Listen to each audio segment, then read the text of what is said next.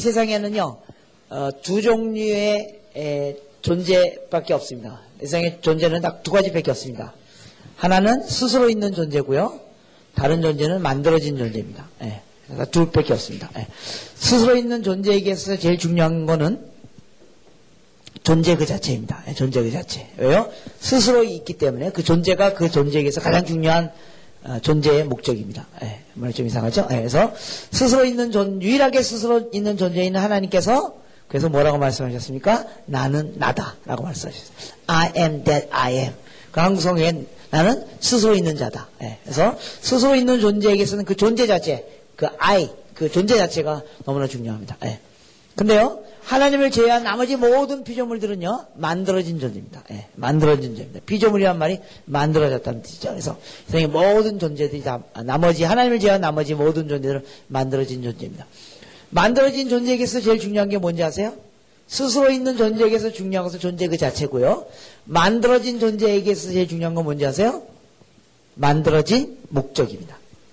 예. 그러니까 만들어졌다는 말은 그 앞에 생략되어 있죠. 무엇을 위하여 만들어졌다. 그죠? 그래서 만들어진 것은 항상 무엇을 위하여 만들어진 겁니다. 만들어진 목적이 있다는 겁니다. 예. 그래서 스스로 있는 존재에게서는 그 존재 자체가 제일 중요하지만 만들어진 존재에 있어서는 존재보다 더 중요한 게 존재의 목적입니다. 예. 왜 만들어졌는가? 무엇을 위하여 만들어졌는가? 이 컵이 있죠? 이 컵은 무엇을 위하여 만들어졌습니까? 물을 푸고 담고 먹고. 그래서 이 컵이 물을 푸고 담고 먹는데 사용되지 않으면 이 컵은 아무 의미가 없습니다. 그냥 유리 조각에 불과합니다. 가치가 아주 굉장히 떨어집니다. 예. 마이크가 있는데요. 이 마이크가 소리를 증폭하기 위해서 만들어졌죠?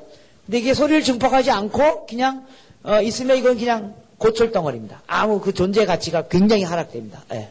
그래서 만들어진 존재는 아, 존재의 목적이 중요하다는 겁니다. 무엇을 위하여 만들어졌는가. 예, 그래서 그 존재의 목적을 알고 그 목적에 적당하게 적합하게 그 존재가 살고 살아가고 그 목적을 향하여 사는 것이 매우 중요하다는 겁니다. 예. 그런데 여러분 이 컵이 무엇을 위하여 만들어졌는지 가장 잘 아는 존재는 누굴까요? 컵을 만든 사람입니다. 여러분, 저와 여러분이 무엇을 위하여 살도록 창조되었는지 가장 잘 아는 존재는 내가 아니라 나를 만드신 하나님이시라는 겁니다. 예. 이 아주 단순한 사실을 깨닫는 일은 우리 인생에 아주 중요한 일, 어, 사건입니다. 예. 내가 무엇을 위하여 살아고 내 인생의 목적이 뭐고 내가 어떻게 살아야만 가장 의미 있고 가치 있는 인생이 될 것인가를 가장 잘 아는 존재는 내가 아니라 나를 만드신 하나님이시라는 겁니다. 예. 그래서 우리는 하나님으로 말미암지 않고는 어, 우리 인생의 목적을 알 수가 없고 그리고 의미 있고 가치 있는 인생을 살 수가 없습니다. 예. 그런데 그런데 그 하나님이 내가 이 세상을 어떻게 창조하셨고 그 가운데 있는 특별히 우리 인간을 어떻게 창조하셨고 그걸 하나님이 우리에게 기록해 주셨다는 거예요. 성경 가운데. 예. 그래서 우리 성경을 통하지 않고는 우리 인생의 목적을 알 수가 없습니다. 예. 우리 삶의 모든 근거가 다 성경 가운데 있고 성경을 통하여 왜요? 이게 창조주가 이 세상에 있는 모든 피조물을 무엇을 위하여 만들었고 어떻게 만들었고 무엇을 위하여 써먹으려고 만들었는지를 적어놓은 시방서입니다. 여러분 시방서란 말 아십니까? 예, 예, 저기 건축하시는 분, 예. 이렇게 모든 그 내용이 들어있다는 겁니다. 그래서 성경을 통하지 않고는 우리 인생의 목적을 알 수가 없습니다. 성교도 마찬가지입니다. 성경을 이해하는 가장 중요한 방법은 바로 성경입니다. 예. 우리는 성경 가운데 나타나 있는 선교를 공부하는 게 아닙니다. 성경 가운데 나타나 있는 성교를 공부하는 게 아니라 성경 그 자체를 공부하는데 성경 그 자체가 선교를 말하고 있다면 우리는 선교해야 된다는 겁니다. 제가 이 시간에 저에게 주어진 짧은 한 시간 정도 시간 동안에 성경 전체가 선교를 말하고 있다는 것. 성경의 몇몇 구절이 아니라 성경 창세기 1장 1절부터 요한계시록 끝장 끝절까지 성경 전체가 선교를 말하고 있다는 사실을 여러분들과 같이 나누려고 하는 겁니다. 예. 그래서 짧은 시간이지만 성경 전체를 제가 공부할 겁니다. 그래서 몇몇 구절만 아니라 성경 전체, 창세기 또 요한계시록까지 다 공부할 겁니다. 제 말이 왜 빠른지 이해하시겠죠? 네. 조금 있으면 더 빨라지거든요. 네. 지금 한 시간에 성경 창세기부터 요한계시록까지 뛰는 사람이 뛰어, 뛰어야 되니까. 네. 오케이. 자, 그럼 창세기 1장부터 보겠습니다. 예. 자, 창세기 1장이 이제 어떻게 시작됩니까? 대초에 하나님이 천지를 창조하셨. 예, 누가 천지를 창조하셨다고요? 하나님이. 예, 그래서 하나님이 인류를 향하여 하신 첫 번째 말씀이 뭔지요? 뭔지 아세요? 나는 창조주이고 너희는 피조물이라는 겁니다. 예. 이게 하나님이 이 세상을 향한 첫 번째 말씀입니다. 그러니까 성경 곳곳에서 하나님이 처음으로 자신을 소개할 때 늘 나는 창조주이고 너는 피조물이다. 이 말부터 시작합니다. 예. 나는 스스로 있는 존재고 너희는 내가 특정한 목적을 위하여 만든 만들어진 존재다라고 말하고 있는 것입니다. 예. 그래서 장세기 1장 1절도 하나님이 천지를 창조하셨다. 그래서 이 천지가 다 하나님의 피조물이라고 얘기하는 것입니다. 예. 자, 그런데 이 하나님은 어떤 하나님이십니까? 여러분들 이미 성경을 다 아시기 때문에 우리 천지를 창조하신 하나님은 어떤 하나님입니까? 모든 지혜와 지식과 능력과 권능과 모든 것의 최고이신 분, 예, 그분이 하나님이십니다. 예, 그죠? 예. 어, 능력 중에 능력이시고 왕 중에 왕이시며 어, 권세자 중에 권세자이시며 지혜자 중에 지혜자이시며 아름다움 중에 아름다움이시며 예, 모든 것의 최고이신 분입니다. 예. 그분이 이 세상을 만드셨습니다. 그래서 여러분들 그 핸델의 메시아 마지막 코러스 기, 어, 아십니까? 뭐, 뭐, 마지막 코러스가 뭡니까? King of Kings, Lord of Lords, 그렇게 계속 반복하는 거죠. 왕 중에 왕, 하나님은 왕 중에 왕이시며, 주인 중에 주인이시며, 능력자 중에 능력자이심을 계속 우리가 얘기하는 거예요. 왜요? 그분이 그런 분이기 때문에. 자, 그러면 그런 모든 지혜와 지식과 능력의 최고이신 그분이 이 세상을 만드셨습니다. 그럼 이 세상은 어떻게 만들어졌을까요? 최고로 만들어졌습니다. 예. 최고로 만들었습니다. 예. 왜요? 이 세상을 만드신 분이 최고이기 때문에요. 예. 그래서 이 세상 자연 만물이 그렇게 아름답고 멋진 이유는 하나님이 만드셨기 때문이다. 최고이신 분이 만드셨기 겁니다. 예. 어떤 신학자가 이런 얘기를 했습니다. 하나님 우리에게 두 권의 책을 주셨다. 한 권은 성경책이고요. 한, 권, 한 권은 자연 만물이다. 성경을 통하여 하나님이 어떤 분인지를 아는 것처럼 이 자연 만물을 통하여 이 자연 만물이 최고임을 알고 그것을 만드신 분이 최고인 것을 우리가 알게 된다는 겁니다.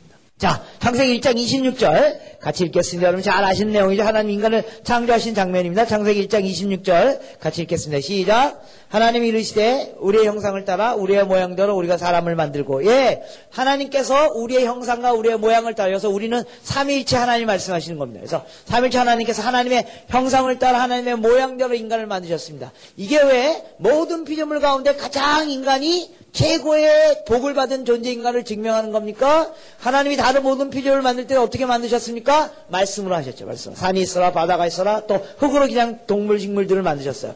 근데 우리 인간은요, 하나님이 하나님의 형상을 따라 만들었어요. 하나님의 모양을 따라 만들었어요. 그래서 하나님의 형상이란 말은 뭘 말합니까? 하나님의 성품을 말하는 겁니다. 예, 하나님의 성품. 하나님의 성품을 우리에게 주셨다는 겁니다. 예, 여러분들 하나님의 성품은 어떤 게 있습니까? 거룩, 의, 양심, 사랑, 창의력, 지혜 이런 거. 예. 그래서 하나님이 최고의 지혜의 존재이고 그분이 우리에게 지혜의 일부분을 주셨기 때문에 우리가 이런 창의적인 행동을 하는 겁니다. 마이크도 만들고 뭐 전등도 만들고 텔레비 카메라도 만들고 뭐 이런 창의적인 행동을 하는 겁니다. 예. 그래서 하나님의 그 성품을 우리에게 주셨습니다. 또 하나님의 거룩, 의, 양심 이런 걸 인간에게 주셨습니다. 예. 하나님이 우리를 하나님 닮게 하시길 정도로 우리 사랑하셔요. 예. 하나님 우리 얼마나 사랑하시는지 여러분 잘 아시죠? 네. 올려와요 그의 아들 예수 그리스도 십자가에 죽게 하기까지 사랑하셨어요. 여러분 하나님이 예수님이 우리를 죽으시, 우리를 위하여 죽으셨다는 말의 실제적인 의미가 뭐예요? 하나님이 우리를 위하여 죽으셨다는 말이에요. 여러분 이건 불가능한 일이에요. 왜요? 아까 제가 처음에 얘기한 것처럼 스스로 있는 존재에게 있어서 제일 중요한 것은 뭐예요? 존재 그 자체예요. 근데 그 스스로 존재하는 그분이 우리와 같은 있다가 없을 수, 없어질 수도 있는 만들어진 피조물을 위하여 자기 존재를 중지시켰다는 거예요. 이거는 불가능한 일이에요. 결코 일어나서 안 되는 일이에요. 하나님의 그 일을 감행하셨어요. 올 살리시기 위하여. 저 여러분은 그런 존재. 하나님이 결코 스스로를 죽일 수 없는 스스로의 존재를 부인할 수 없는 그 하나님이 자기 존재를 부인하면서까지 구원하기를 원하는 그런 존재가 바로 저 여러분이라는 겁니다. 네. 하나님은 우리를 이렇게 사랑하셔요. 네. 하나님 우리를 이렇게 사랑하시면 그 하나님의 엄청난 사랑을 우리가 경험하면 우리가 어떻게 됩니까? 그 하나님을 좋아하게 된다는 겁니다. 네. 하나님 좋아하게 된다는 겁니다. 즐거워하게 된다는 겁니다. 기뻐하게 된다는 겁니다. 그리고 여러분들 우리가 쓰는 말로 표현 하나님을 예배하고 찬양하고 경배하게 된다. 여러분 아마 지난주에 하나님의 하나님의 영광스러운 하나님께 예배와 찬양과 경배를 돌리는 것에 대해서 들었을 것 같은데 일과 내용에 보니까 그런 내용이 있었는데요. 예. 그래서 우리가 하나님 예배하게 되는 이유는 뭐예요? 하나님 우리를 사랑하셨기 때문에 그렇다. 하나님 그 사랑의 깊이와 높이와 넓이와 그것을 알고 그 풍요로움을 알고 그 하나님을 즐거워하고 좋아하고 예배하게 된다는 겁니다. 여러분 하나님을 예배하고 하나님께 영광을 돌리고 하나님을 찬양한다는 말의 실제적인 의미는 뭐예요? 하나님을 좋아한다는 말입니다. 예, 좋아한다. 여러분 하나님 좋아하십니까? 예. 그러면 여러분들이 하나님께 영광을 돌리는 겁니다. 예. 예. 그러면 하나님께 영광을 돌린다는 건 도대체 뭘 말하는 겁니까? 그것은 바로 아무리 불행과 아무리 절망과 아무리 죽을 것 같은 그런 상황이 있다 할지라도 그때 오는 그 절망과 좌절과 그 어려움보다는 하나님을 생각할 때 오는 즐거움이 나를 압도한다는 겁니다. 그게 하나님께 영광을 돌리는 겁니다. 네. 왜요? 하나님 우리에게 상상도 할 수 없는 일을 하셨기 때문에요. 하나님은 이 일이 일어나기 위하여 하나님 우리에게 복을 주시고 그리고 우리는 하나님께 그 복을 받은 우리가 하나님을 예배하고 찬양하고 경배하게 하기 위하여 하나님 이 세상을 창조하셨다는 거예요. 그게 창세기 1장 2장의 사건입니다. 예. 그래서 여러분 창세기 1장에 보면 그 인간이 하나님과 하나님으로부터 이렇게 복받아서 창조된 다음에 그 인간과 하나님과의 관계를 설명하는 첫 번째 단어가 뭔지 아세요? 첫 번째 동사가 그들이 동산에서 함께 하나님과 거닐었더라. 하나님과 함께 있는 겁니다. 예. 왜? 즐거운 존재하고 같이 있는 거. 이게 즐거움에 즐거, 즐거움을 경험하고 있다는 표현입니다. 연애하시는 분들 있으시죠? 예. 연애, 연애한 사람 딱 보면 알아요. 어떡하든지 옆에 붙어 있으려 그러죠. 막. 어떡하니? 한 떨어져 있어서 막, 막, 이렇게 막 서로 연락하고 막 그러죠. 막 손가락 막 이렇게 연락하고. 아니면 문자로 막 이렇게. 같은 앞 테이블에 있고 뒷 테이블에 있어서 막 서로 연락하고 막 그러죠. 예. 예. 좋아하는 사람끼리는 붙어 있는 겁니다. 예.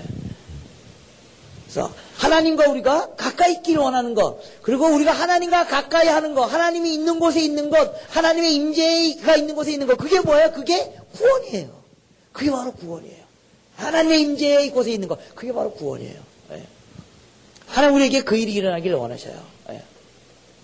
그러니까 장세기 3장에 인간이 타락하면서 하나님과 인간의 사이가 멀어지기 시작하죠. 그래서 창세기 3장 인간이 타락하자마자 인간이 하나님을 향하여 보였던 첫 번째 그 반응의 동사 표현이 뭐예요? 인간이 하나님의 낯을 피하더라. 하는 피하는 겁니다. 예. 창세기 4장, 5장, 6장으로 넘어가면서 인간의 타락이 점점 확산되어지고 창세기 6장에 넘어가면 온 땅 위에 지면에 인간의 죄악이 광범위하게 많아지면서 하나님이 어떻게 하셨다고 세상을 창조하신 것을 후회하셨다. 창세기 6장에 그죠? 7장 8장에 넘어가면서 하나님께서 그 세상을 다 심판하시고 노아 가족을 남겨놓고 모든 세상을 다 심판하고 나머지 노아 가족만 남겨놔요. 근데 창세기 10장에 넘어가가지고 그 노아 가족이 또, 심, 어, 또 범죄하기 시작해요. 그리고 창세기 11장에 가가지고 인간 타락의 가장 정점의 사건이 일어나요. 그게 무슨 사건입니까? 바벨탑 사건입니다. 예. 여러분 바벨탑 사건이 왜 인간 타락의 가장 정점의 사건입니까? 바벨탑 사건이 탑을 쌓은 거, 탑을 쌓은 게 뭐 죄입니까? 탑을 쌓은 건 죄가 아니에요. 탑을 쌓은 게 죄가 아니라 탑을 쌓게 된 동기가 죄예요. 창세기 11장에 보면 어떻게 했습니까? 그들이 왜 탑을 쌓다가 탑을 쌓아 우리가 하늘에다 우리의 이름을 온 세계에 알리게 하죠. 예. 여러분, 인간이 탑을 쌓아 하늘에 닿겠다는 말은 무슨 말이에요? 인간이 하나님이 되겠다는 말입니다. 여러분, 창조주에게 있어서 가장 반역을 느끼는 때가 언제인 줄 아십니까? 창조주가 피조물에게 가장 반역을 느끼는 때, 즉 우리 인간이 하나님을 향하여 가장 범죄했을 때가 언제인 줄 아십니까? 뭐 거짓말 몇 개 하고 남뭐 물건 훔치는 거, 뭐 이런 거, 우리 형제님들 밤에 이상한 그림 보는 거, 뭐 그런 거 아니에요. 예, 모르는 것, 그거 나쁜 일이에요. 그거 좋, 좋, 좋다는 말이 아니에요. 예, 그런 거 아니에요. 그보다 더 결정적으로 인간의 하나님에 대한 반역은 뭐예요? 인간이 하나님이 되겠다고 까부는 거예요. 인간은 피조물이에요. 여러분 이거 꼭 인식하고 어, 이거 깨닫고 사셔야 돼요. 우리는 만들어진 존재예요. 우리는 창조주가 아니에요. 여러분 뭐 부정해도 어쩔 수 없어요. 우리 만들어진 존재예요. 만들어진 존재가 창조주가 되겠다고 즉 만들어진 존재가 자신의 존재의 운명과 목적과 삶의 의미를 스스로 결정할 수 있다고 생각하는 것 이게 하나님에 대한 반역이에요. 그리고 인류의 인문주의 역사가 바로 그거죠. 인간이 인간을 구원해낼 수 있다고 생각하는 것. 인간이 인간에게 유토피아를 가져다 줄 수 있다고 생각하는 것. 그게 인간 타락의 핵심이에요.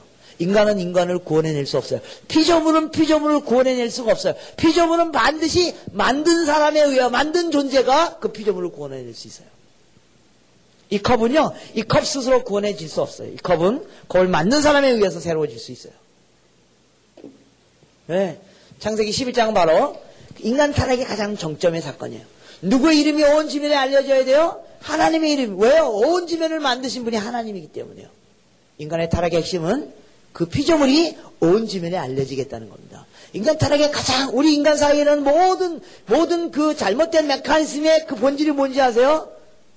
내가 더 나아지겠다는 겁니다. 내가 더 유명해지겠다는 겁니다. 내가 더 높아지겠다는 겁니다. 이게 인간 타락의 본질이에요. 가장 핵심이에요.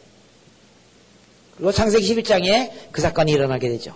그리고 하나님이 그렇게 어, 인간 그렇게 타락한 인간을 향하여 심판하십니다. 그리고 창세기 11장에 어떤 사건이 일어납니까? 그래서 그들의 언어를 혼잡케 하고 어떻게 합니까? 온 지면에 흩으시더라. 네, 흩으셨다는 말은 무슨 말이에요? 무엇으로부터 멀어졌다는 말이죠. 무엇으로부터 멀어졌다는 말이에요? 하나님으로부터 멀어졌다는 말이에요. 네.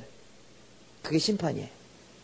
네. 여러분, 인간에게서 최고 행복은 뭐예요? 하나님과 가까이 하는 거예요. 그럼 인간에게서 최고의 심판은 뭐예요? 하나님으로부터 멀어지는 거예요. 그리고 하나님으로부터 멀어진 인간의 결과가 뭐예요? 하나님부터 멀어진 인간의 결말, 결말이 뭐예요? 여러분 창세기 11장 마지막 절에 동사가 뭐로 끝나는지 아십니까? 창세기 11장 마지막 31절입니까? 32절에 동사가 뭐로 끝나는지 한번 보세요. 동사가 뭐였습니까? 죽었더라. 예. 여러분 하나님께로부터 멀어진 피조물의 결말은 죽음이에요. 하나님께로부터 멀어진 피조물의 결말, 즉 하나님께로부터 범죄하여 죄를 짓고 하나님께로 멀어진 그 결과는 죄의 삭은 사망이에요. 네. 그래서 창세기 11장은요 인류의 일반적인 역사의 흐름을 보여주는 거예요.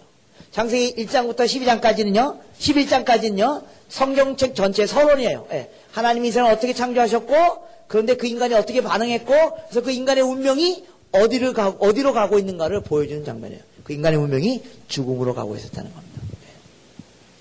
그런데 하나님이 이러한 인간을 그대로 남겨두시지 아니하시고 다시 한번 구원하시기 위하여 간섭하시는 사건이 바로 창세기 12장 사건이에요. 자, 우리 같이 창세기 12장 1절부터 3절을 같이 읽겠습니다. 창세기 12장 1절부터 3절 같이 한번 읽어, 읽어보겠습니다. 시작.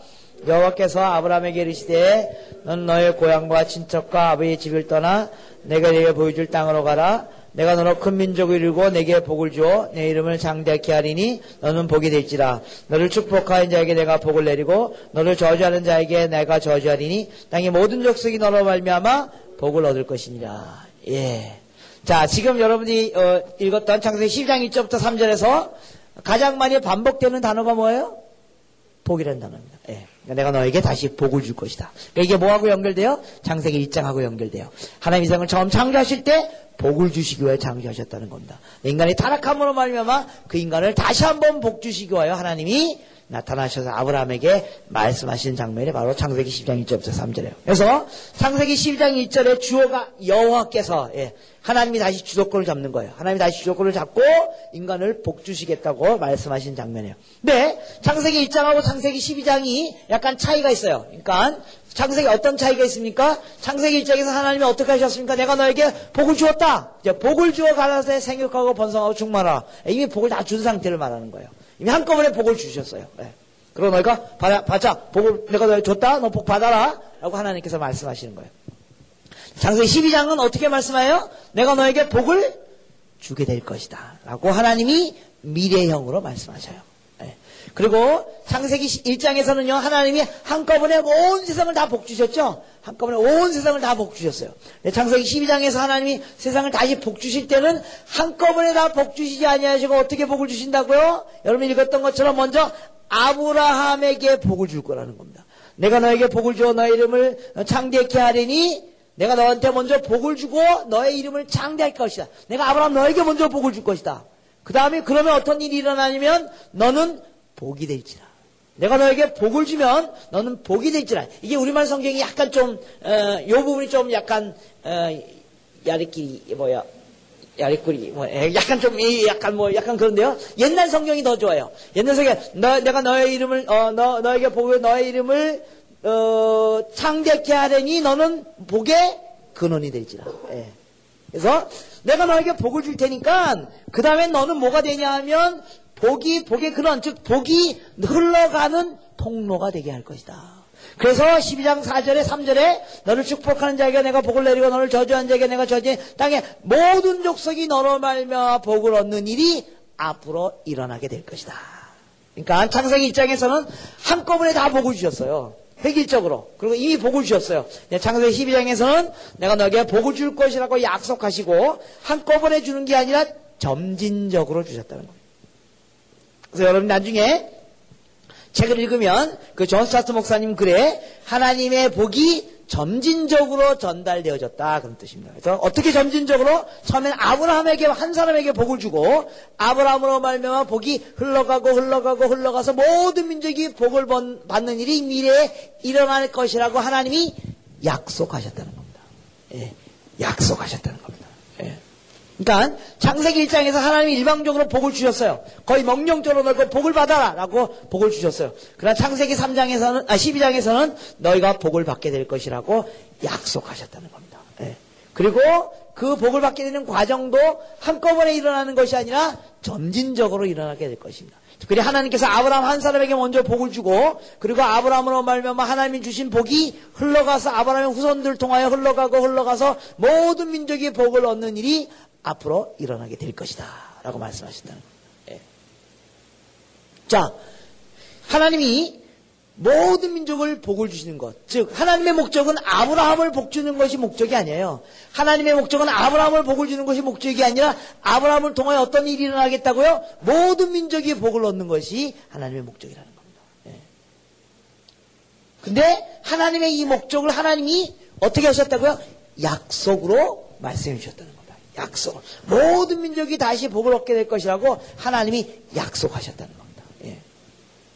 하나님이 약속하시면 하나님이 그 약속을 지키십니까? 안 지키십니까? 지키셔요. 그래서 사실은 창세기 12장 4절부터 성경 나머지 성경 전체가 요한계시록 전까지 성경 전체 내용이 뭐예요? 하나님이 모든 민족을 복주시겠다고 약속하신 그 약속이 성취되어져 가는 과정의 기록이에요. 예. 그래서 처음에는 이스라엘 백성이 복을 받죠? 이스라엘 백성으로 말미암아 그 주변에 있는 사람들이 복을 받고요. 그 다음에 그, 또 그 주변에 있는 사람들이 복을 받고요. 그 다음에 신약 시대에 넘어가면 예수 그리스도로 말미암아 더 많은 사람들이 복을 받게 되고요. 그러면서 마지막에 어떤 일이 일어나면 모든 민족이 다 복을 받는 일, 즉 모든 민족이 다 구원받는 것에 관한 그, 그 프로세스가 진행되어져 가는 과정의 기록이라는 거예요, 성경이요. 예. 그리고 성경의 결론이 요한계시록이죠? 그러면 요한계시록에 무슨 얘기가 나와야 되겠습니까? 이게 성경을 한 권의 책이라 본다면 결론에 어떤 일이 나와야 됩니까? 이 땅에는 모든 민족들이 다 하나님께로부터 복을 받고 하나님을 좋아하고 즐거워하고 기뻐하고 예배하는 일이 요한계시록에 나오면 하나님의 약속이 이루어진 것이라는 겁니다. 예. 그 하나님의 약속이 맞는 약속이라는 겁니다. 여러분, 요한계시록의 내용의 핵심이 뭔지 아세요? 요한계시록 갖고 요새 뭐 자꾸만 666, 777, 888 뭐 여자가 말 타고 다니면서 뭐 이거 돌리고 인봉을 띄고 뭐 이런 게 중요한 게 아닙니다. 요한계시록 뭐야? 마지막 날에 되어질 일을 기록한 거예요. 마지막 날에 무슨 일이 일어났다고요? 그럼 잘 아시는 성경기를 기억나십니까? 요한계시록 7장 9절 10절 기억나시죠? 마지막 날에 무슨 일이 일어났다고요? 일 후에 내가 보니 각 나라와 민족과 족속과 백성과 방언에서 아무나 셀 수 없는 큰 무리가 다 흰옷을 입고 뭐예요? 다 구원받 고 받고 보좌과 어린 양 앞에 나오신 예수 그리스도를 찬양하고 예배하고 경배하며 아멘 찬송과 영광과 종교와 능력과 힘이 우리 하나님께 세세 무궁토록 있을지어다 아멘 맨 마지막에 요한계시록은 마지막에 되어질 일을 기록한 거예요. 근데 마지막에 무슨 일이 일어나냐면요. 이 땅에 는 모든 민족들이 다 하나님을 예배하고 찬양하는 일이 일어난다는 겁니다. 왜요? 하나님이 아브라함에게 그렇게 하시겠다고 약속하셨기 때문입니다. 네. 성경은 한 권의 책이에요. 사실은요. 그래서 창세기 1장부터 11장이 서론이고요. 창세기 12장부터 영기적 전까지가 본론이에요. 그 본론의 내용이 뭐냐 하면 하나님의 아브라함에게 약속하신 그 약속이 그 하나님의 복이 흘러가고 흘러가고 흘러가서 모든 민족까지 흘러가게 되는 그 과정을 기록하는 것이고요. 그리고 요한계시록이 결론이에요. 그래서 이 땅에 있는 모든 민족, 모든 나라, 모든 족속, 모든 백성들이 다 하나님을 예배하고 찬양하고 경배하는 일이 일어났더라. 하나님께 복을 받고. 네. 성경은 하나의 테마예요. 하나님의 한 가지 테마예요. 무슨 테마예요? 하나님이 온 세상을 복주시겠다는 하나님의 테마의 내용이에요. 그래서 그 일을 위하여 하나님이 먼저 이스라엘 백성을 부르시는 거예요. 이스라엘 백성을 부르시는 거예요. 그래서 왜 그렇습니까? 하나님이 어떻게 하시겠다고 했냐면 창세기 1장에서는 한꺼번에 샥 다 복을 주겠다 그랬는데 창세기 12장에 다시 한번 복을 주실 때는요.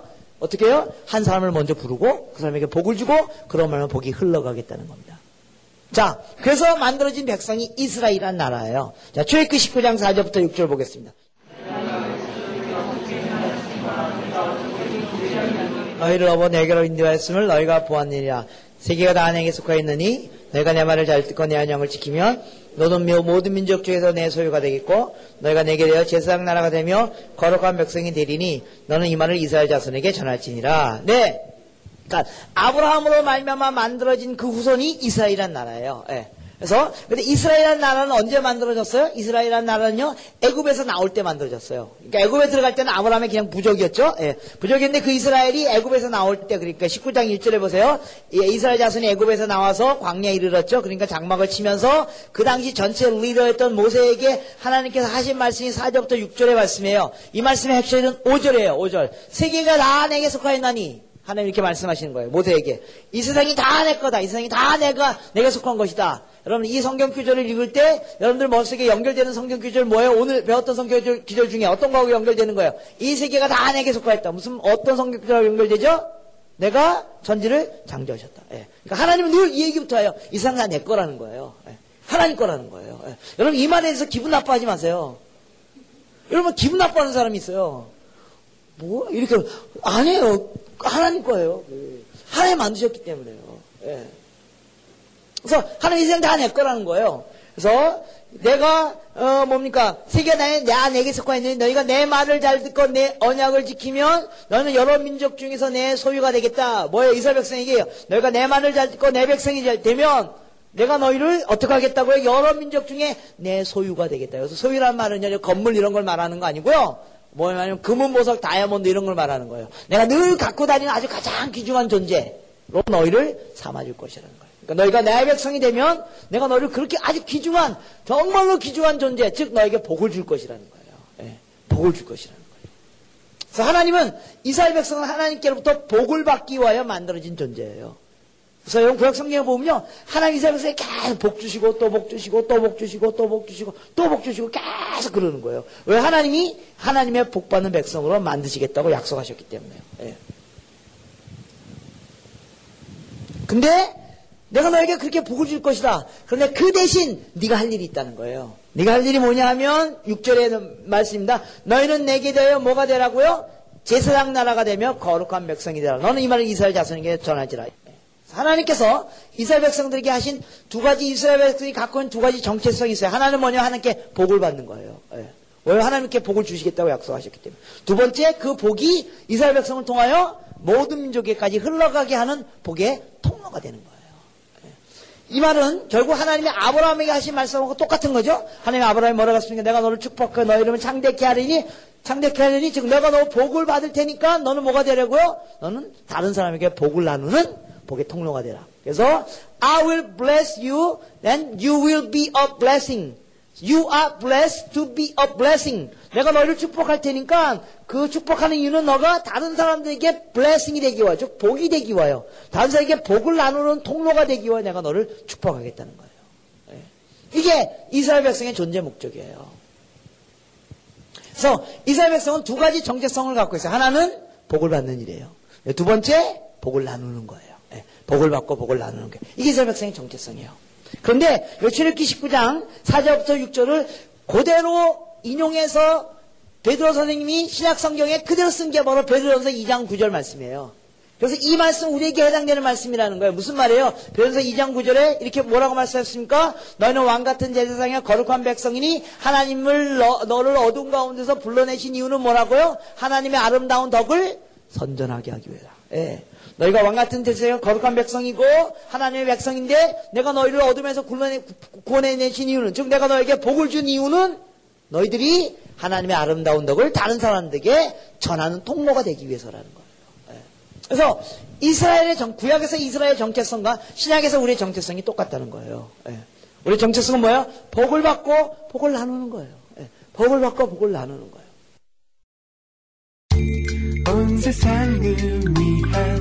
복음의 통로 CGM TV 여러분들 요새 왜 전도가 안 되는 줄 아시죠? 전도 방법이 없다고요? 천만에요. 무슨 베레벨 뭐 젓가락 정도, 감자 정도, 뭐 고구마 정도, 전도 베레벨 전도가 다 나오는데도 전도가 안 되는 이유는 뭐예요? 샘플이 문제야, 샘플이. 예. 예. 여러분, 여러분들에게 전도 기술이 없기 때문에 전도가 안 된다고 말하지 마세요. 그거는 전도의 원리가 아니에요. 하나님은요, 여러분들이 전도 기술을 통하여 전도하게 하시지 않아요. 하나님 어떻게 하시는 줄 아세요? 내가 복을 받게 하는 것을 통하여 전도가 일어나게 하세요. 왜 그렇게 하시겠다고 약속하셨기 때문에. 이걸 성교하고 연결시켜 본다면 여러분이 성교지에 가서 해야 할 일이 뭔지 아세요? 여러분이 성교지에 가서 막 열심히 전도하고 막 교회 막 천개 짓고 막 이게 여러분이 할 일이 아니에요. 성교지에서 여러분들 할 일은 뭔지 아세요? 하나님께로부터 복을 많이 받는 거예요. 그리고 그 복이 어느 날면 흘러가는 거예요. 흘러가는 거예요. 네. 우리가 받아야 할 그 복이 뭐예요? 우리가 하나님께로부터 받아야 할 복이 뭐예요? 하나님께서 이스라엘 백성들이 하나님께로 받기를 원했던 복이 뭔지 아세요? 10편 67편입니다. 10편 67편으로 넘어가겠습니다. 이스라엘 백성은요, 하나님, 이스라엘 백성은 자기네들이 왜 하나님의 백성이 됐는지를 구약에서 잘 알고 있었어요. 그래서 부른 노래가 바로 시편이에요. 시편은 노래이고 시이고 그 다음에 기도죠. 그래서 이스라엘 백성이 하나님께 기도하는 겁니다. 자, 시편 67편 1절부터 3절까지만 같이 읽겠습니다. 시편 67편 1절부터 3절 같이 읽겠습니다. 시작. 하나님은 우리에게 은혜를 베푸사 복을 주시고 그의 얼굴 빛이 우리에게 비추사 주의 도를 땅에 주의 권을 모든 나라에게 알려서서 하나님의 민족들이 주를 찬송케 하시며 모든 민족들이 주를 찬송케 하소서. 예. 자, 이스라엘 백성은 하나님께 아, 기도하는 장면이라고 그랬죠. 기도하는 겁니다. 자, 1절에 보면 뭘 달라고 기도하죠? 복을 달라고 기도하는 겁니다. 예. 이스라엘 백성이 우리가 왜 존재하냐면 하나님께로부터 복을 받기 위해 우리는 존재하는 백성입니다. 그래서 하나님 우리에게 복을 주십시오. 복을 주십시오라고 기도하는 겁니다. 예. 그런데 사실 우리가 복 받을 만한 짓을 하지 않았어요. 예. 그래서 이스라엘 백성이 뭐라고 기도합니까? 하나님 우리를 우리에게 은혜를 베푸사 우리에게 복을 주시옵소서. 원래 옛날 성경이 이렇게 됐어요. 하나님 우리, 우리를 궁일이 여기서 우리에게 복을 주시옵소서. 예, 하나님 우리가 복 받을 짓은 하나도 못했습니다. 그럼에도 불구하고 하나님 우리를 복 주시겠다고 약속하셨기 때문에 그 약속에 근거하여 우리에게 복을 주시옵소서. 라고 하나님께 기도하는 거예요. 자, 그럼 1절 후반부에 무슨 복을 달라고 기도하는 거예요? 이스라엘 백성이 하나님께 강구했던 복의 내용이 뭐예요? 전쟁에서 승리하는 거예요? 아니면 뭐 소산을 많이 내는 거예요? 아니면 자기, 어, 자기네 나라가 강건해지는 거예요? 아니요? 아니죠? 무슨 복을 달라고 기도합니까? 그의 얼굴빛을 우리에게 비춰 주시는 복을 주시옵소서 이런 뜻입니다. 네. 그래서 그의 얼굴빛이 뭡니까? 누구의 얼굴빛을 말하는 거예요? 하나님의 얼굴빛을 말하는 겁니다. 구약성경에서 하나님의 얼굴빛은 뭘 얘기하는 거예요? 하나님의 영광을 말하는 겁니다. 예. 그러니까 하나 그의 얼굴빛이 우리에게 비춰 주시옵소서라고 기도했던 것은 하나님의 영광이 우리 가운데 임하게 하여 주시옵소서라고 기도하는 겁니다. 그러니까 이스라엘 백성이 하나님께 가장 강구했던 그 기도의 내용은 뭐냐면 그들이 가장 원했던 받기를 원했던 복은 건강, 물질, 축복 이런 거 아니었어요. 뭐예요? 하나님이 우리 가운데 임하여 주시옵소서. 하나님의 영광이 우리 가운데 임하는 것. 이것이 우리가 하나님께 강구하는 최고의 축복입니다. 이 복을 주시옵소서라고 기도하는 거예요. 여러분, 저 여러분들이 하나님께 강구해야 할 최고의 축복이 바로 이거예요. 예, 건강을 강구하십시오. 물질을 강구하십시오. 좋습니다. 그러나 그거보다 우리가 정말로 하나님께 받아야 할 복은 하나님의 임재가 우리 가운데 임하는 겁니다. 하나님의 영광이 우리 가운데 임하는 겁니다. 예, 그 복을 받기를 기대했다는 겁니다. 그런데요, 이스라엘 백성이 그래서 그 복을 받았어요. 근데 그 복을 받은 이스라엘 백성이 2절에 놀라운 고백을 하게 됩니다. 하나님의 영광의 임재 충만함을 경험한 그들이 이절에 뭐라고 고백합니까? 주의 돌을 땅에 주의 구원을 모든 나라에게 알리소서. 여러분, 주의 돌을 땅에 주의 구원을 모든 나라에게 알리소서. 이 말은 뭐예요? 이 말로 현대말로 우리가 사용하는 말로 번, 어, 고쳐 표현하면 무슨 말이에요? 하나님 선교하게 하여 주시옵소서. 그런 말이죠. 하나님 선교하게 하여 주시옵소서. 예. 여러분, 누가 선교하겠다고 나서는 사람이 될 수 있습니까? 누가 성교할 마음이 생깁니까? 무슨 일이 일어나면 성교할 마음이 생깁니까? 무슨 일이 일어나 하나님 하나님의 도가 온 땅에 선포되는 일들이 일어나게 하여 주십시오라고 하나님 우리가 성교하게 하여 주십시오라는 말을 누가 합니까? 어떤 때이그그 말이 우리에게 나온 줄 아십니까? 성교여행 갔다 온다고요? 전만 해요. 성교여행 갔다 온다고 성교사가 되면요. 1년에 한국에서 성교사가 10만 명쯤은 나와야 돼요. 왜 성교여행이 20만 명씩 가거든요. 예. 성교 훈련 받는다고요? 천만에요. 성교 훈련 받는다고 성교사 하면 1년에 한국에서 성교사 한 50만 명쯤은 나와요. 여러분 교회마다 성교 훈련 하는 거 아시죠? 예. 제가 밤마다 이거, 이거 어떤 밤은 제가 두 탕 세 탕 뛰는 거 아시죠? 예. 교회마다 성교 훈련하고 난리가 났어요. 그래도 성교사가 안 나와요. 여러분, 성교는 성교여행 한다고 나오는 거 아니에요. 성교 훈련 받는다고 성교사 나오지 않아요. 성교는 뭐 해야지 나옵니까? 하나님의 영광의 임재를 경험해야지만 성교사가 돼요. 하나님의 영광의 임재가 경험 내게 차고 넘칠 때 하나님 이 하나님의 도가 온 땅 가운데 선포되게 하여 주시옵소서 라고 고백하게 된다는 겁니다.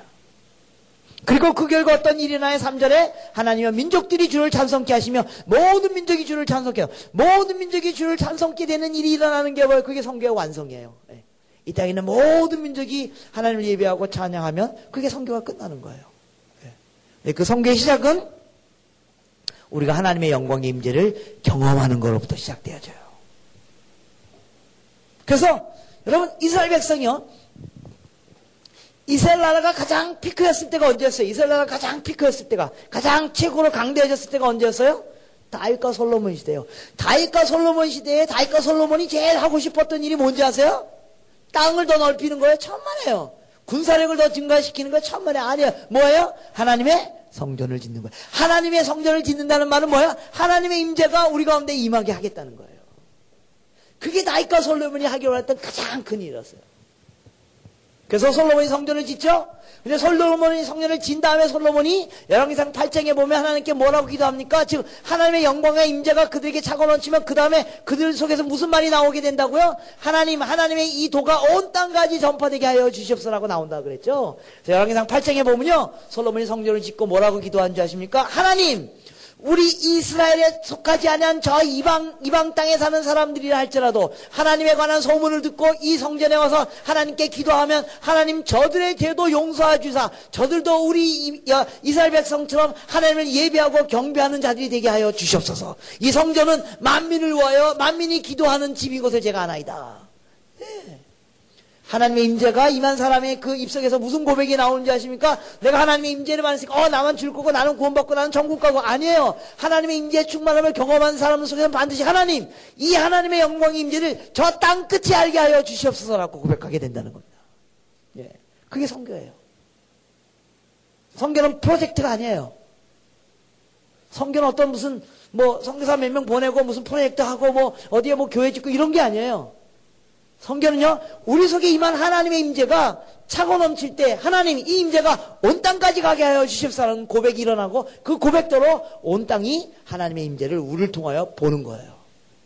솔로몬이 그렇게 기도했죠? 근데 열왕기상 10장에 가면 어떤 사건이 일어나는지 아세요? 열왕기상 10장에 어떤 사건이 일어나면 제가 시간이 많지 않아서 지금 12분 남았는데 아직 구역도 안 끝냈군요. 예, 예, 걱정 마십시오. 끝낼 수 있습니다. 예, 예. 열왕기상 10장에 보면 어떤 사건이 일어나요? 솔로몬이 하나님 저 이방 땅에 사는 사람들까지도 하나님에 관한 소문을 듣고 이 성전에 와서 하늘 예배하게 하여 주십시오라고 기도하니까 열왕기상 10장에 어떤 사건이 일어나요? 거기 성경 잘 아시는 분 열왕기상 10장에 어떤 사건이 일어났습니까? 예, 땅끝에 있던 스바 여왕이 솔로몬을 찾아와요. 여러분 신약 성경에 보면요. 예수님이 뭐라 그런지 아세요? 스바 여왕이 어디서 왔다고요? 동쪽 끝에서 왔다고요. 스바형이 동쪽 끝에서 솔로몬을 찾아와 가지고 솔로몬이 받은 그 지혜와 지식과 영광과 명예를 다 보고 나서 누구를 찬양하더라고요? 하나님을 찬양하더라. 예, 여러분 땅 끝이 우리에게 와서 하나님을 찬양하면 뭐예요? 그게 세계복음화예요. 세계복음화 언제 끝나는지 아세요? 땅 끝이 여호와를 예배하게 되면 그게 세계복음화 끝나는 거예요. 솔로몬 시대에 그 일이 일어났다는 거예요. 그래서 솔로몬이 하나님께 최고의 영광을 받은 자예요. 그런데 그랬던 솔로몬이 그래서 땅끝이 솔로몬 때문에 솔로몬이 하나님께 은혜 받은 것을 보고 하나님을 예배하고 찬양하는 일들이 일어났는데 그래서 솔로몬 시대 때 세계복음화가 끝날 뻔했어요 사실은요. 땅끝이 하나님을 찬양하면 세계복음 끝나는 거잖아요. 예. 근데 그랬던 솔로몬이 열왕기상 11장에 가면 어떤 사건이 일어나요? 이방 여인, 땅끝에서 온 이방 여인들이 가져온 신들이 그 성전에 와서 하나님을 섬겨야 되는 그 성전에서 땅끝이 땅끝에서 이방 여인들하고 결혼해가지고 그 이방 여인들이 가져온 신을 성전에서 하나님의 백성이 섬기는 일이 일어나게 된 거예요. 하나님 원하는 거 정반대 일이 일어났어요. 이방신들이 와서 하나님을 섬겨야 될 건데 하나님의 백성이 이방신들을 성전에 모셔놓고 섬기는 일이 솔로몬 시대에 일어나게 됩니다. 그래서 여러분 솔로몬이 이스라엘 역사의 피크예요. 그리고 솔로몬이 죽으면서 그다음부터 이스라엘이 망해요. 하나님 이스라엘 심판하시는 거예요. 예. 그래서 이스라엘 역사가 끝나는 거예요.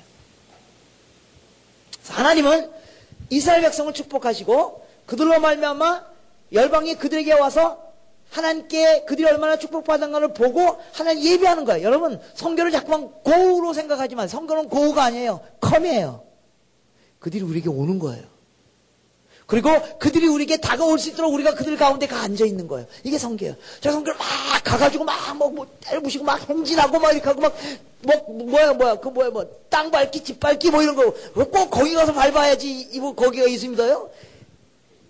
여기서도 한 번도 기도도 안, 한, 안한 사람들이, 예, 예. 막, 그거라, 그럼 막 몇천 명씩 올라가서 거기서 막 이렇게 밟고 와. 그럼 밟고 오는 것도 좋아. 그럼 온 다음에 또 계속 그 땅을 위해서 기도해야 되잖아. 거기 가서 밟을 때만 기도가 돼? 왜 이 땅에 와서는 기도 안 하는 거야? 그것도 내년에 몰려갈 때 또 몰려가. 그래서 1년에 아무 일도 안 해. 그리고 또 1년 동안 몰려가가지고 막 3일 동안 가서 막 밟고 오고, 그리고 1년에 아무 일도 안 해.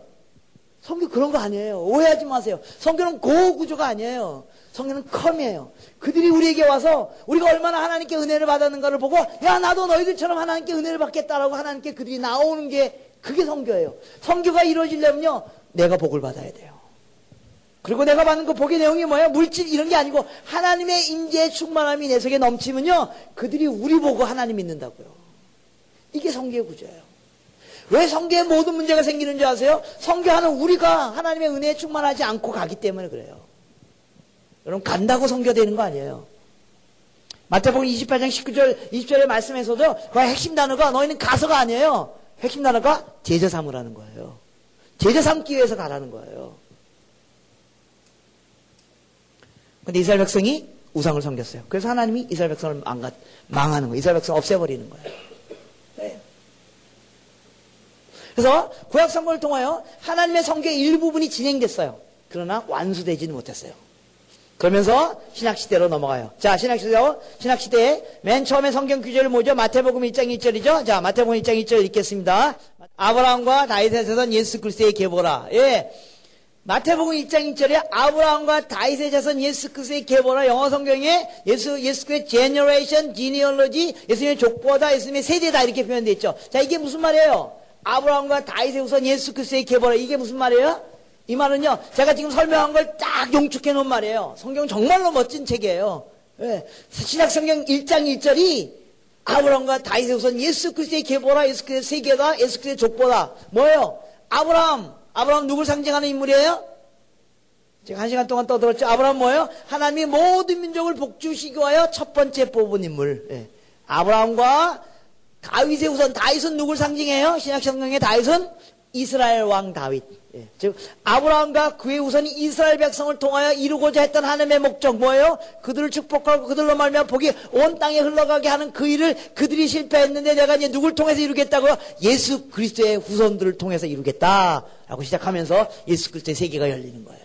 그래서 마태복음 1장에 예수님 족보가 나오죠. 2장에 예수님 탄생 기사가 나오고 3장에 예수님 예수님이 아, 뭡니까 세례 받으신 장면이 나오고 4장에서 시험 받으시고 4장 17절에 처음으로 이때부터 예수께서 비로소 전파에 이르시되 회개하라 천국에 가까운다. 하나님 나라가 왔다라고 예수님 첫 번째 사역을 시작해요. 그리고 4장 18절부터 예수님이 3년 동안 사역을 시작하는데 그 첫 번째 사역이 뭐야? 4장 18절에 무슨 일부터 합니까? 예수님께서 예, 안드레와 베드로와 뭡니까? 뭐 요한입니까? 야고보 그 형제를 부르는 거예요. 세 명을 부르는 거예요. 예수님 세 명을 불러요. 근데 예수님이 나머지 그 3년 동안 사역이 뭐야? 이세 명이 몇 명이 되는 거예요? 12명이 되고 그리고 70명이 되고 그리고 사대행전쯤 되면 예수를 따르는 사람들이 110명 그래서 110명이 마가의 나라 앞에 가서 기도하다가 사대행전 1장 2장에 성령의 충만함이 일어나면서 교회가 만들어지면서 예수를 따르는 사람들이 몇 명이 돼요? 3천명, 4천명, 그죠? 그리고 사대행전이 끝날 때면 이 3천명, 4천명이 만명, 10만 명, 20만 명, 지금 30만 명, 100만 명, 1000만 명, 1억, 10억. 예수를 따른 예수의 후손들이 지금 막 생기는 거예요. 예. 여러분, 구약에서는요, 구약의 특징은 뭐예요? 이스라엘의 후손들이 늘어나, 이스라엘 인구가 늘어나는 거예요. 네, 신약에서 뭐예요? 예수 믿는 사람의 수가 늘어나는 거예요. 구약에서는 이스라엘 인구가 뭐예요? 이스라엘은 누굴 상징하는 거예요? 하나님의 백성을 상징하는 거예요. 그러니까 하나님이 아브라함에게 너의 후손이 어, 광대하게 너희 후손이 엄청나게 많아질 거라고 약속하셨어. 그 말은 뭐야? 아브라함의 후손이 많아질 것이다. 즉 이스라엘 백성이 많아질 것이란 말은 무슨 말이야? 하나님의 백성이 많아질 거라는 거예요. 그래서 마, 지막에는 이때에는 모든 백성, 모든 족속이 다 하나님의 백성이 될 거라는 거예요. 근데 신약 시대에 그게 뭐야? 바로 예수를 따르는 사람의 수가 늘어나는 거예요. 여러분, 신약성경에 예수님과 유대인 사이가 안 좋았어요. 그죠? 굉장히 안 좋았죠. 예. 그래서 예, 예수, 유대인들이 예수님 십자가에 못 박을 정도 안 좋았어요. 왜 안 좋았습니까? 크게 두 가지예요. 첫 번째는 예수님이 병 고치면서 죄 사는 권세가 내게 있다 그랬어요. 그러니까 이스라엘 백성들은 죄 사는 권세가 누구에게 있다 생각했어요? 하나님에게 생각했어요. 근데 예수님이 그러니까 예수님이 하나님이, 내가 하나님이라고 말하는 거 똑같은 거예요. 그래서 이스라엘 백성들이 뿔다고난 거예요. 예수님에 대해서. 참남하도다. 참 남자답다. 내가 어떻게 그런 말을 다 할 수 있냐, 네가. 예. 그렇게 예수님 예, 얘기했어요. 건방지다. 아, 예. 하나님 모독한다 이런 뜻이죠. 근데 유대인들이 정말로 예수님을 싫어했던 이유는 뭐예요? 예수님이 뭐라고 그런지 아십니까? 너희가 아브라함의 후손이 아닌 줄 알지 못하느냐 이 독사의 자식들아. 예수님이 유대인들 보고 너희가 아브라함의 후손이 아니라고 얘기하는 거예요. 이 말에 유대인들이 헷갈려 도는 거예요. 뭐야, 여러분, 유대인들이 왜 유대인이에요? 유대인이 갖고 있는 유일한 그 유대인으로서의 정체성과 유대인으로서의 유일한 그 자존심이 뭐예요? 우리가 아브라함의 육신적 후손이에요. 아브라함의 육신적 후손은 뭐예요? 우리가 하나님의 백성이라는 거예요. 우리가 구원받는 백성이라는 거예요. 그리고 나머지 이방인들은 뭐예요? 다 개 같은 뭐, 어, 뭡니까? 어, 이방인 개 같은 존재들이라는 거예요. 근데 예수님이 딱 나타나서 너희가 아브라함의 우선이 아니다. 또 마태복음 8장에 뭐라 그랬습니까? 마지막 날 동서남북에서 많은 사람들이 천국에 가서 아브라함과 이삭과 야곱과 함께 잔치를 벌이고 너희 본집 자손들은 집 밖에서 일을 갈 날이 있으라. 아니 우리가 아브라함의 자손이 우리가 천국에 들어가는 사람인 줄 알았는데 우리는 못 들어가고 집 밖에서 일을 갈 날이 있고 나머지 사람들이 다 천국에 가서 이방 사람들이 아, 구원을 받는다고 예수님 말하니까 유대인들이 화가 난 거예요. 유대인들에게 있어서는요. 그래서 예수님이 유대인들에게서 제일 그들이 그들이 못 견디는 건요. 우리가 아브라함의 후손이 아니라고 말하는 걸 못 견디는 거예요. 그래서 예수님 십자가 못 박혀 죽인 거예요. 예수님 뭐라고 말씀하셨습니까? 내가 곧 길이요 진리요 생명이니 나로 말미암지 않고는 아버지께로 올 자가 없느니라. 아버지가 내 안에 내가 아버지 안에 나를 통하는 통하지 않고 너희가 결코 아버지의 하나님의 자녀가 될 수 없다. 이걸 예수님이 말씀하시는 거예요. 네. 그리고 나를 통하여 나를 통하여 나를 따르는 자가 바로 하나님의 자녀가 되고 그들이 바로 진정한 의미의 이스라엘 자손이고 그들이 진정한 의미의 아브라함의 자손이 될 것이라는 거예요. 이게 신약 성경의 메시지예요. 네. 그래서 제가 지금 강의하는 이 시간에도 저 우즈베크스탄과 카자흐스탄과 이란과 이라크와 몽골과 온 땅 모든 민족에서 막 모든 나라 모든 땅에서 예수 그리스도를 믿음으로 말미암아 아브라함의 자손이 되는 사람들이 지금 막 평평평평 일어나고 있는 거 아시죠? 예. 하나님의 약속이 지금 이루어지는 거예요. 구약에서는 이스라엘 인구가 늘어나는 게 하나님의 약속이 많아지는 거지만 신약 시대는 뭐예요? 예수 믿는 사람의 수가 늘어나는 거예요. 이게 하나님의 약속의 현재적 성취예요. 그럼 마지막 날은 어떻게 되겠다고요? 마지막 날은 어떻게 되겠다고요? 이 땅에 있는 모든 민족이 다 예수를 통하여 하나님 앞에 구원받는 일이 일어나게 하시겠다는 겁니다. 이게 성경의 메시지예요. 그리고 이미 아까 우리가 살펴봤던 것처럼 하나님이 그 일을 이루셨다는 거예요. 마지막으로 다시 한번 보겠습니다. 계시록 7장 9절 10절 말씀입니다. 계시록 7장 일 후에 내가 보니 각 나라와 족속과 백성과 방언에서 아무나도 능히 셀 수 없는 큰 무리가 나와서 흰옷을 입고 손에 종골 저가리를 들고 보좌 앞과 어린 양 앞에 서서 큰 소리로 외쳐 가라되 구원하심이 보좌 앉으신 우리 하나님과 어린 양이 있도다 하니 제가 읽겠습니다. 모든 천사와 장로들이 얼굴을 대며 하나님께 경배하여 이르되 아멘 찬송과 영광과 지혜와 감사와 존귀와 능력과 힘이 우리 하나님께 세세토록 있을지어다. 여러분 이 일후에, 이 일후에는 어떤 일후에요? 요한계시록 1장부터 6장까지의 일후에죠? 요한계시록 1장부터 6장까지 뭘 설명하는 거예요? 예수님 재림 장면을 설명하는 거예요. 예수님이 이 땅에 오시면, 즉, 이 땅에 하나님의 역사가 다 끝나고, 이 땅이 하나님 나라로 바뀌게 되면, 이 땅이 천국으로 바뀌게 되면, 뭐하냐 이거예요. 여러분, 예수님이 재림하신다는 말, 이 땅의 역사가 끝난다는 말, 그 다음에 이 땅이 천국이, 천국으로 변한다는 말, 이거 다 똑같은 날을 설명하는 거죠? 마지막 날을 설명하는 거예요. 마지막 날에 무슨 일이 일어나냐 이거예요. 천국이 이 땅에 오면 무슨 일이 일어나냐 이거예요. 예수님 재림하면 무슨 일이 일어난다고요? 여러분, 예수님 재림하면 무슨 일이 일어날 것 같습니까? 천국이 이 땅에 오면 무슨 일이 일어날 것 같으십니까? 어, 성경에 보니까 천국은 눈물도 없고 슬픔도 없고 뭐 금은보석으로 되어 있고 황금길로 되어 있고 아 그래서 금은보석으로 황금길로 되어 있는 그런 집에 들어가서 평상시 한 번도 못 먹어갔던 라조기 삭스핀 이런 거 먹어가면서 배 두드리면서 룰루랄라 뭐 그럴 수도 있겠죠. 그런데요 바로 일한다는 거예요. 이후에 즉 예수님이 오신 후에 즉 이 땅에 하나님 나라가 이루어지면 즉 이 땅에 모든 민족 가운데 복음이 전파되면 어떤 일이 일어나냐면 이후에 내가 보니 각 나라와 민족과 족속과 백성과 방언에서 아무나도 셀 수 없는 큰 무리가 즉 모든 민족들이 모든 나라들이 모든 백성들이 다 하나님 앞에 나와서 예수님의 이름을 찬양하며 경배하는 그 일이 일어나겠다는 겁니다. 여러분 모든 나라, 모든 민족, 모든 족속, 모든 백성, 모든 방언. 여러분 이게 영어 성경에 어떻게 됐죠? Every nation, people, tribe and tongues라고. 여기서 tongue은 기도할 때 방언 얘기하는 게 아니라 이 언어를 말하는 거야. Every nation, people, tribe and tongues. 여러분 every가 단수입니까 복수입니까? 이거 토익에 세 번에 한 번씩 나오는 시험 문제입니다. 예. every가 단수입니까 복수입니까? 예? 여기는 모든 나라, 민족, 족속, 백성 다 나와서 하나님께 예배할 때 every nation, people, tribe, tongues. 단수입니까 복수입니까? 단수입니다. 각각각각각각 모두 이런 뜻이에요. 이 생에 존재하는 민족들 하나하나 하나하나 모두 이 생에 존재하는 방언들 언어들 하나하나 하나 모두 이 생에 존재하는 족속들 하나하나 모두 하나도 빼놓지 않고 다 하나님 앞에 나와서 예배하고 찬양하고 경배하는 일이 일어났더라. 하나님께서 창세기 12장에 아브라함에게 약속하신 너로 말면 모든 민족이 복을 얻는 일이 일어나게 될 것이라는 그 일이 성취된 것을 성경은 기록하고 있다는 겁니다. 성경은 바로 이것을 얘기하고 있습니다. 예, 성경에 인간의 구원에 대한 얘기도 나와 있고요. 성경에 여러분 상처받았을 때 어떻게 하는가 하면 하는 것도 나와 있고요. 여러분 연애할 때 어떻게 하면 하는 거 나와 있고요. 여러분 또 뭐 무슨 뭐어뭐 어, 뭐, 아, 아, 아내는 남편에게 어떻게 하면 나와 있고 뭐 별의별 게 다 나와 있어요.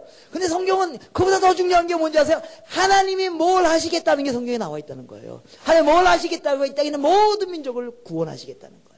그리고 그 구원이 이루어졌다고 요한계시록에 말씀하고 있는 거예요. 여러분 아세요? 세계보고만은요 이미 이루어진 일이에요. 요한계시록 우리 입장에서 볼땐 미래 일이지만 하나님의 입장에서 볼 때는 뭐 이미 이루어진 일이에요. 네. 이미 이루어진 걸 요한이 환상으로 본 거예요. 세계보고만 이미 끝난 거예요. 이때에는 모든 민족과 족속이 다 하나님 앞에 가서 하나님을 예배하고 찬양하고 경배하는 일이 이미 일어났어요. 믿으시기 바랍니다. 왜요? 하나님이 약속하시고 하나님이 성취하시기 때문에요. 예. 할렐루야. 하나님 세계 복음을 다 이루셨어요. 이미 다 이루셨어요. 그럼 우리 뭐야? 그럼 뭐야? 왜 이렇게 나와가지고 밤마다 이 추운 날씨에 나와가지고 우리 뭐예요 그러면? 우리 뭐예요? 뭐냐면요 하나님이 이미 다 이뤄놓으신 일 하나님이 이루기로 작정하신 일 그리고 하나님이 약속하신 그 영광스러운 일에 우리가 꼽살이 끼는 거예요 이게 영광스러운 거예요 여러분들이 막 열심히 해서 뭐 성교가 되면 그건 하나님 앞에 하는 기분 나쁜 일이야. 그죠? 여러분이 잘해서 된 거니까. 이건 하나님의 일이에요. 여러분, 이거 알고 성교지 가셔야 돼요. 그래야지만요, 성교지 가서 여러분 실망하지 않아요. 여러분, 어떤 성교지 10년 동안 사역해도 한 명도 예수 믿게 못할 수도 있어요. 그래도 우리가 룰루랄라 하고 기뻐해야 돼요. 왜요? 하나님이 하실 거기 때문에요. 예. 여러분, 성교지 가서 이게 잘안 된다고 너무 힘들어 하지 마세요. 여러분이 안 하셔도 하나님이 다 하셔요. 걱정하지 마세요. 성교지 가서 노세요. 성교지 가서 뭐 하라고요? 내가 하나님께 얼마나 은혜 받았는가를 얘 와서 좀 볼래? 내가 하나님께 얼마나 은혜 받은 걸 볼래? 예. 그게 여러분 한 일이에요. 찌라시 안 돌려도 돼요. 교회 개척 안 해도 돼요. 그들이 와서 여러분 보면 그들이 자기네끼리 교회 개척해요. 여러분 아세요? 교회 개척을 성교사가 하는 게 아니에요. 걔네들이 그 사람들이 가서 하는 거예요. 자기네 교회를 자기가 세우지 왜 우리가 세워? 우리끼리 보여주기만 하면 돼요. 혹은 반대로 여러분 성교지에 갔어요. 갔는데요. 6개월 만에 막 교회가 막 3천 개씩 생기고 5천 명씩 회개하는 놀라운 역사가 그런 역사가 일어나지도 않겠지만 일어났다고 칩시다. 그래도 내가 자랑할 게 없어요. 왜요? 하나님이 하신 거기 때문에요. 이게 성교하는 사람의 특권이에요. 예. 이 놀라운 특권을 어, 다 누리는 어, 저 여러분들 되기를 축원합니다.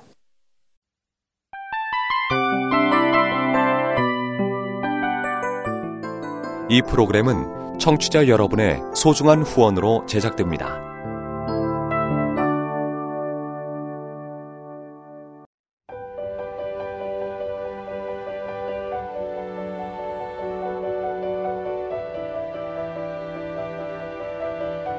세상에는 수많은 교회들이 있지만 더 깊이 있는 말씀 강해를 찾기 위해 크기로만 교회를 선정하지 않습니다. 보다 좋은 영적 콘텐츠를 더 많이 나누기 위해 방송비를 받지 않습니다. 1년 365일 복음만 전하고 싶어서 우리는 광고를 하지 않습니다.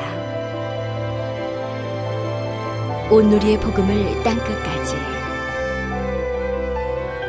CGN TV와 함께 땅끝 성교사가 되주세요